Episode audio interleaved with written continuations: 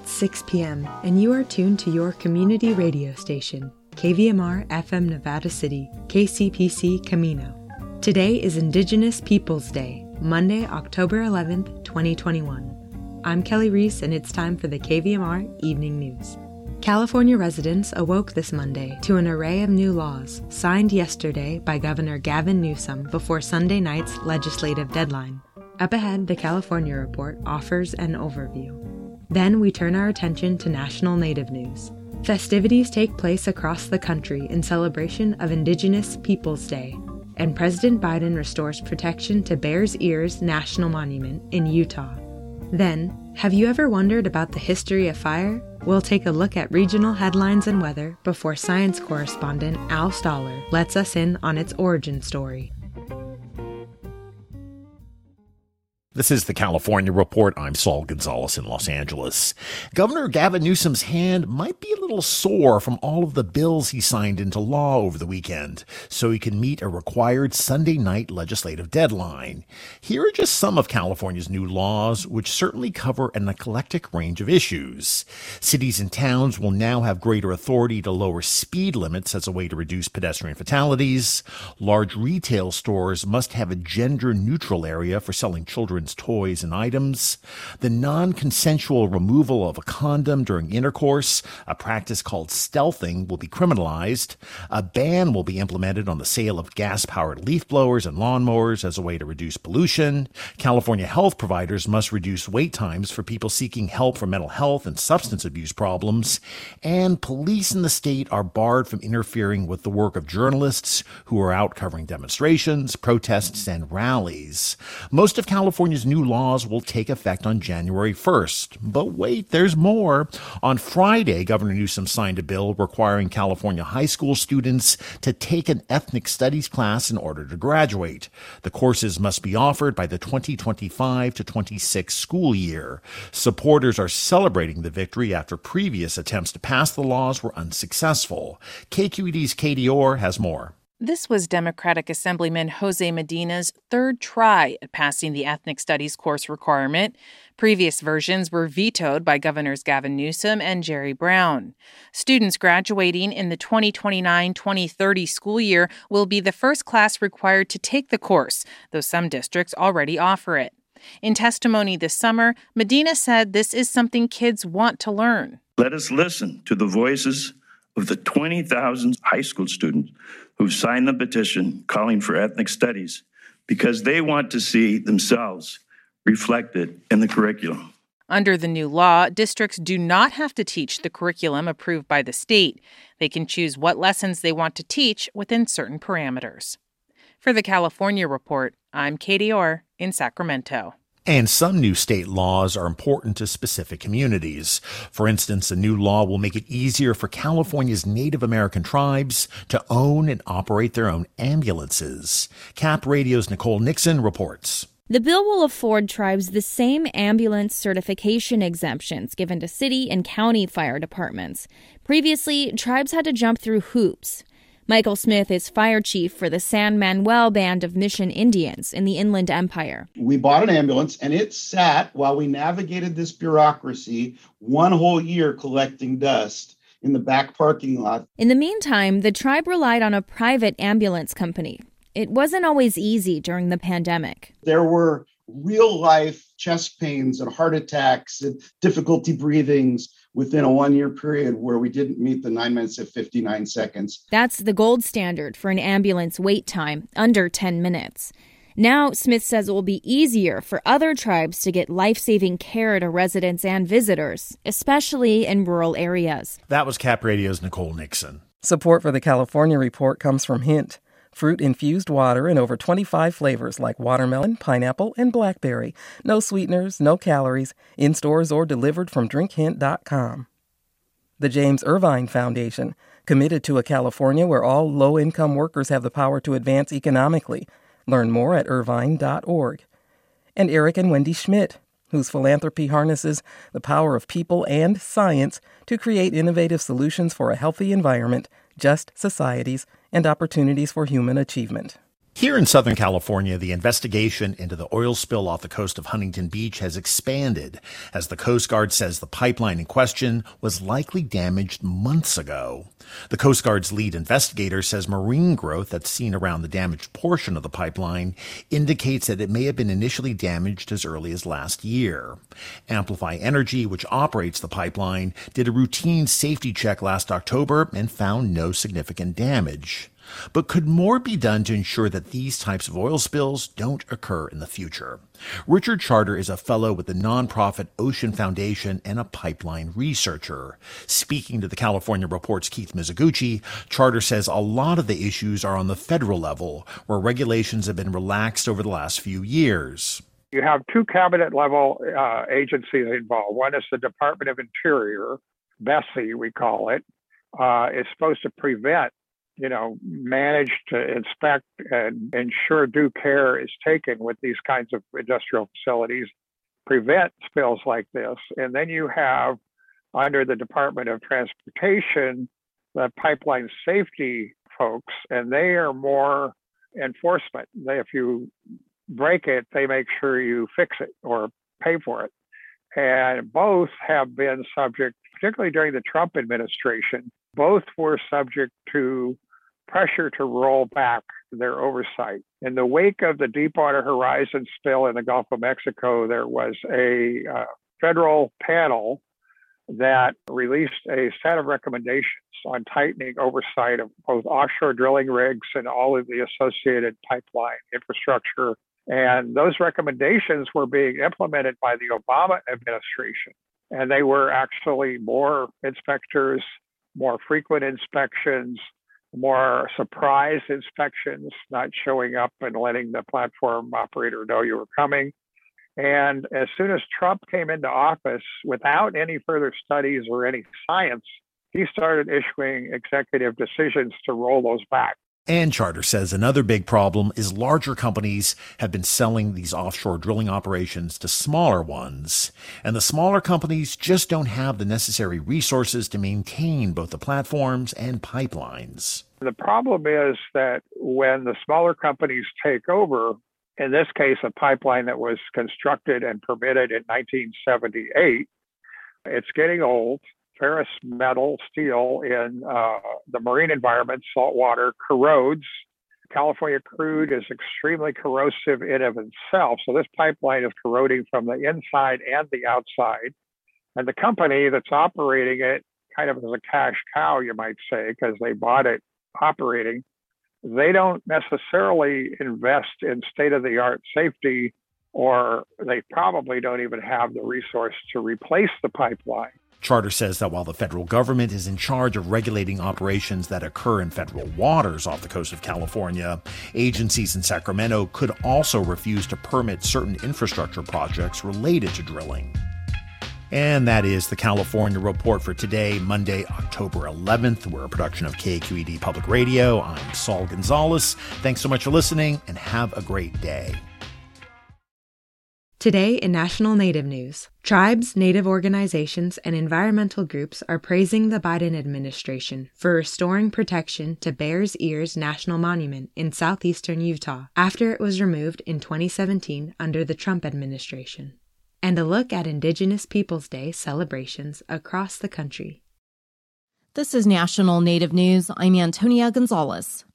On Friday, President Biden signed a proclamation restoring protections for Bears Ears National Monument in Utah. Interior Secretary Deb Haaland joined the president, tribal leaders, and other administration officials at the White House. Our songs, our languages, and our cultures are strong, and many people from many Indian tribes have sung and spoken in unison to protect this sacred place. Bears Ears is a living landscape when I've been there, I've felt the warmth and joy of ancestors who've cared for this special place since time immemorial. It's a place where you can stand in the doorway of a home where a family who lived thousands of years ago left behind a legacy of love and conservation for a place that sustained them for countless generations. Stories of existence, celebration, survival, and reverence are etched into the sandstone canyon walls. Sacred sites are dotted across the desert mesas. Cultural heritage in the form of ancient pots, arrowheads, clothing, seeds, and evidence of lives well lived are as inseparable from Bear's Ears as the air we breathe at this moment. Protections for Bears Ears were established in 2016 and then removed by the Trump administration in 2017. Tribes, native organizations, and environmental groups are praising the administration for restoring protections. President Biden on Friday also issued a proclamation to celebrate Indigenous Peoples Day. Events are taking place across the country to mark Indigenous Peoples Day. Many celebrations were held over the weekend leading up to Monday, including in Kansas, by an Indigenous group showcasing Native art. Rhonda LeValdo has more. Lawrence, Kansas Indigenous Community Center, ICC, hosted an Indigenous Day art show along with other informative events at Sacred Ground Campus Ministry, which is off of Haskell Indian Nations University. ICC Chair Robert Hicks says they wanted to support the art community. When we wanted to do this event, we wanted to be able to make a, a space where artists can come together comfortably, you know, within COVID times and be able to display their work and advocate for their work and, you know, create that community of of people coming together and, you know, for the love of art, you know. And to also talk about, like we have Masakawali uh, Farms here, and he's an indigenous farmer here in Lawrence, and so we wanted to promote the other indigenous, you know, stuff that's going on. Although the event was about art, Oglala Lakota artist Tokia Wachi Yu Richardson said it was important to talk about the impact of Indigenous Peoples Day. After all the years of hearing about Columbus and everything, and then, you know, for everybody to kind of come together and recognize, like, the what kind of person he was and just kind of like um, come together in that nature and educate themselves. You know, I think it's important to recognize, you know, the beings that that did have a backbone or, or a play in uh, the the society that lives on today.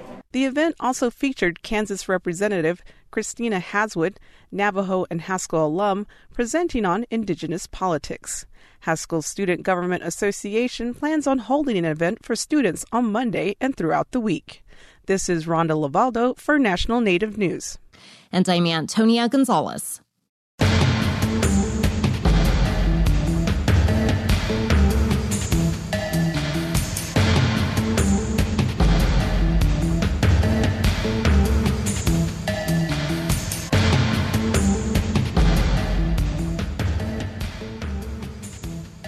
National Native News is produced by Koahnic Broadcast Corporation with funding by the Corporation for Public Broadcasting.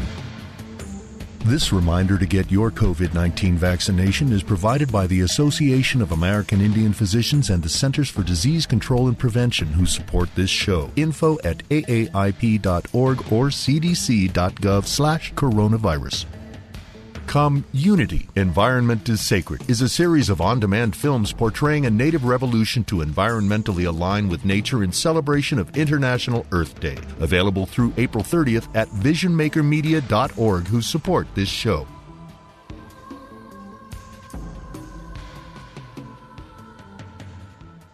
Native Voice One, the Native American Radio Network. In regional news, Shortly before 2 this afternoon, a vegetation fire near Highway 49 and Drunken Miners Road on the San Juan Ridge was reported. Initial units on the scene reported a moderate to rapid rate of spread. By 211, a code red warning was issued. The Nevada County Sheriff's Office issued evacuation warnings for zones E327 and E389, and Highway 49 was closed so engines could access the fire safely.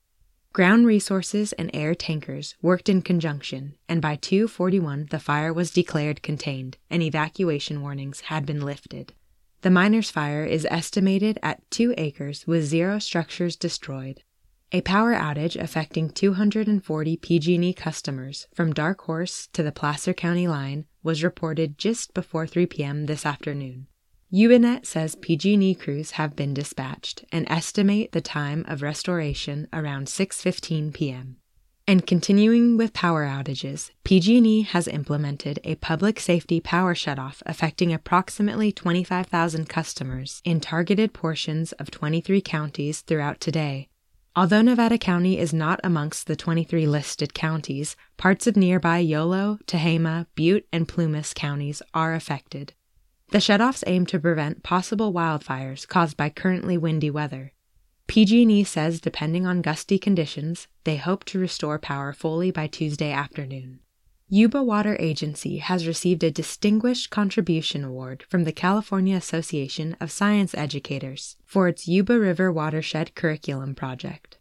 The project is the cornerstone of the agency's broader watershed education program, which aims to promote stewardship and awareness of the region's water and natural resources. The agency's curriculum development project began in 2020 with an inaugural cohort of 45 teachers who received training on the Yuba River watershed and how to create lessons that meet California Next Generation science standards.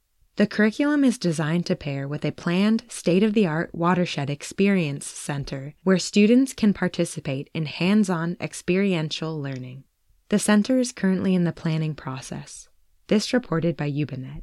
Tomorrow, the east and westbound Donner Summit rest areas will be closed from 6:30 a.m. to 6 p.m. due to utility work. PG&E will cut power to the rest areas for electrical work requiring temporary daytime closures. Farther west, alternating Gold Run rest areas will be closed for paving work on I 80. Maintenance crews are repaving the right lane of east and westbound I 80, temporarily restricting off ramp access to both rest areas. This from Caltrans. And now for regional weather and your air quality index. A red flag warning for much of our listening area is currently in effect through Tuesday for gusty wind and low humidity. For those in Grass Valley and Nevada City, Tonight, mostly clear with a low around 35. We could see gusts up to 24 miles per hour. Tomorrow, sunny with a high near 62, and those gusts will continue. Current air quality is good with an AQI of 12. Tomorrow's air quality is good with a potential AQI of 24. In Truckee and Lake Tahoe, tonight, partly cloudy with a low around 15, with winds up to 15 miles per hour. Tomorrow, sunny with a high near 43. Current air quality is good with an AQI of 1. Tomorrow's air quality is good as well with a potential AQI of 13. A lake wind advisory remains in effect for Lake Tahoe until 8 p.m. tomorrow. Expect gusts up to 35 miles per hour and 3 foot waves. All you little guys, small boats, kayaks, paddleboards should remain off lake waters as you may capsize. Winds will also bring road travel impacts for larger vehicles. The National Weather Service also warns of snow showers and very cold temperatures this evening into Tuesday. Up to two inches of snow are possible in heavier showers, impacting travel on Highway 50 out of South Lake Tahoe and I 80 near Fernley. And in Sacramento and Woodland, beware of dust storms this evening. The National Weather Service says winds could whip up dirt and debris. You'll see a low around 48 tonight and possible gusts as high as 44 miles per hour. Tomorrow, mostly sunny with a high near 72, and those winds will continue with speeds up to 28 miles per hour. Current air quality is good with an AQI of 2. Tomorrow, good with a potential AQI of 31. The National Weather Service is not playing around when it comes to dust storms. They have issued a wind advisory in effect until 11 p.m. this evening. Winds are expected to be strong enough to cause power outages and damage trees. Please take care when driving, particularly in larger vehicles and especially along I 80 west of Sacramento into Solano County.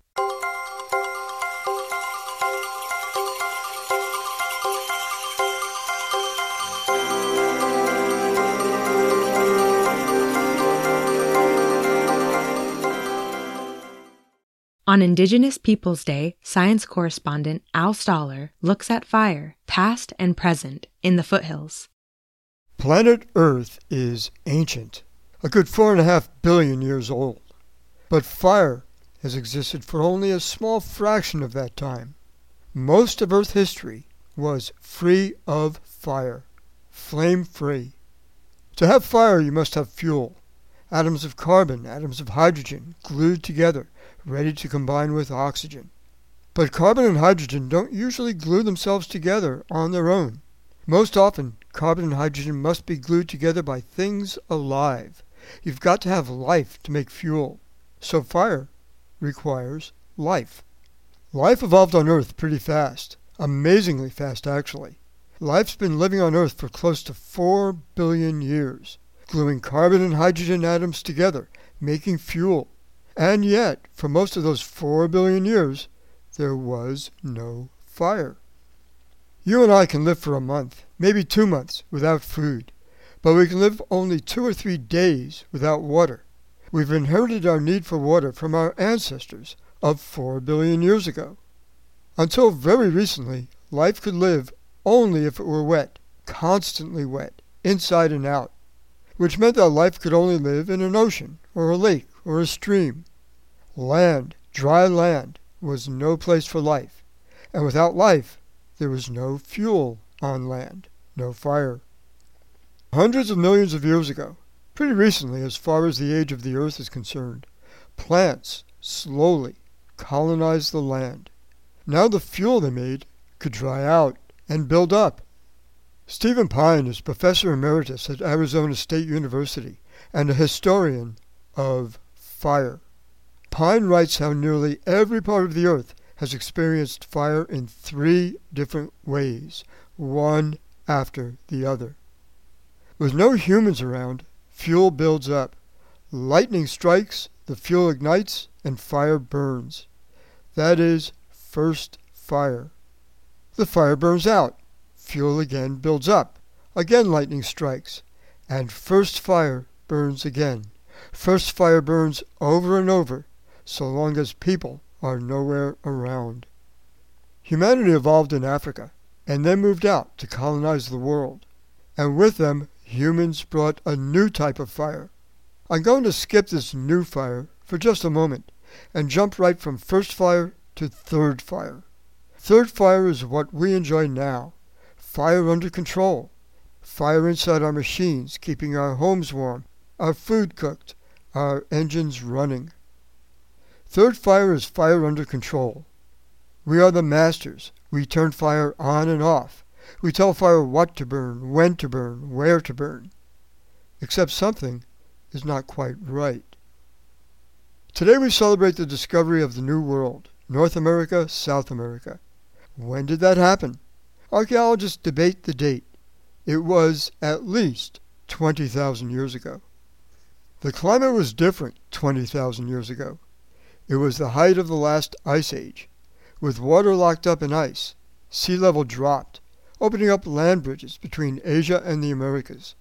People walked from the old world to the new. With most of the ice now gone, sea level has gone up again. The route that first brought people to the Americas is likely underwater, up in Alaska, beneath the Bering Sea. Birds build nests, bees build hives, bears make dens, but we humans do things big time. We change our whole environment to make it easier to live, easier to make shelter, easier to find food. The most effective tool for making such changes, for the first Americans, for the first humans anywhere, the most effective tool, the most powerful tool, was fire.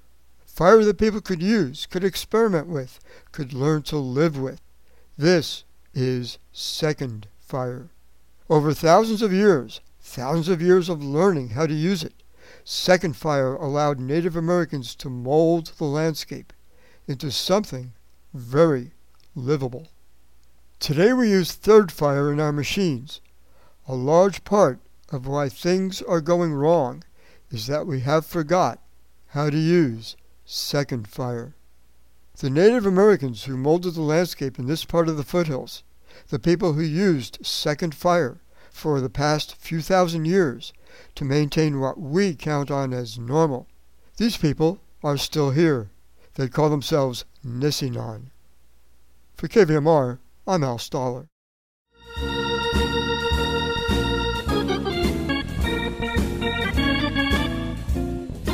That's our newscast for this Monday, October 11th. KVMR gets support from Mama Madrone's Eco Emporium, online and on Broad Street, Nevada City. offering fair trade, sustainably made clothing for men, women, and children, plus local artisan gifts, jewelry, housewares, and accessories. Store information and shopping at mamamadrones.com. And Milkman Toner Company, providing local, hometown service for network printers, copiers, and scanners. Carrying environmentally safe, remanufactured toner cartridges with printer support.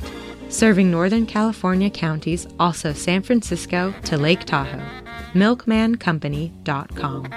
Stick around at 6:30 it's the Women's International News Gathering Service, WINGS.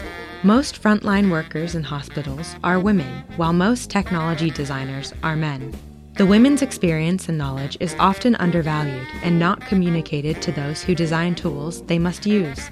Professor Ellen Balka undertook an international research project to figure out how to correct this massive disservice. Then at 7, we have Democracy Now! with host Amy Goodman. The KVMR Evening News is produced by KVMR News Director Claudio Mendonça. Thanks for listening. I'm Kelly Reese, signing off. Happy Indigenous Peoples Day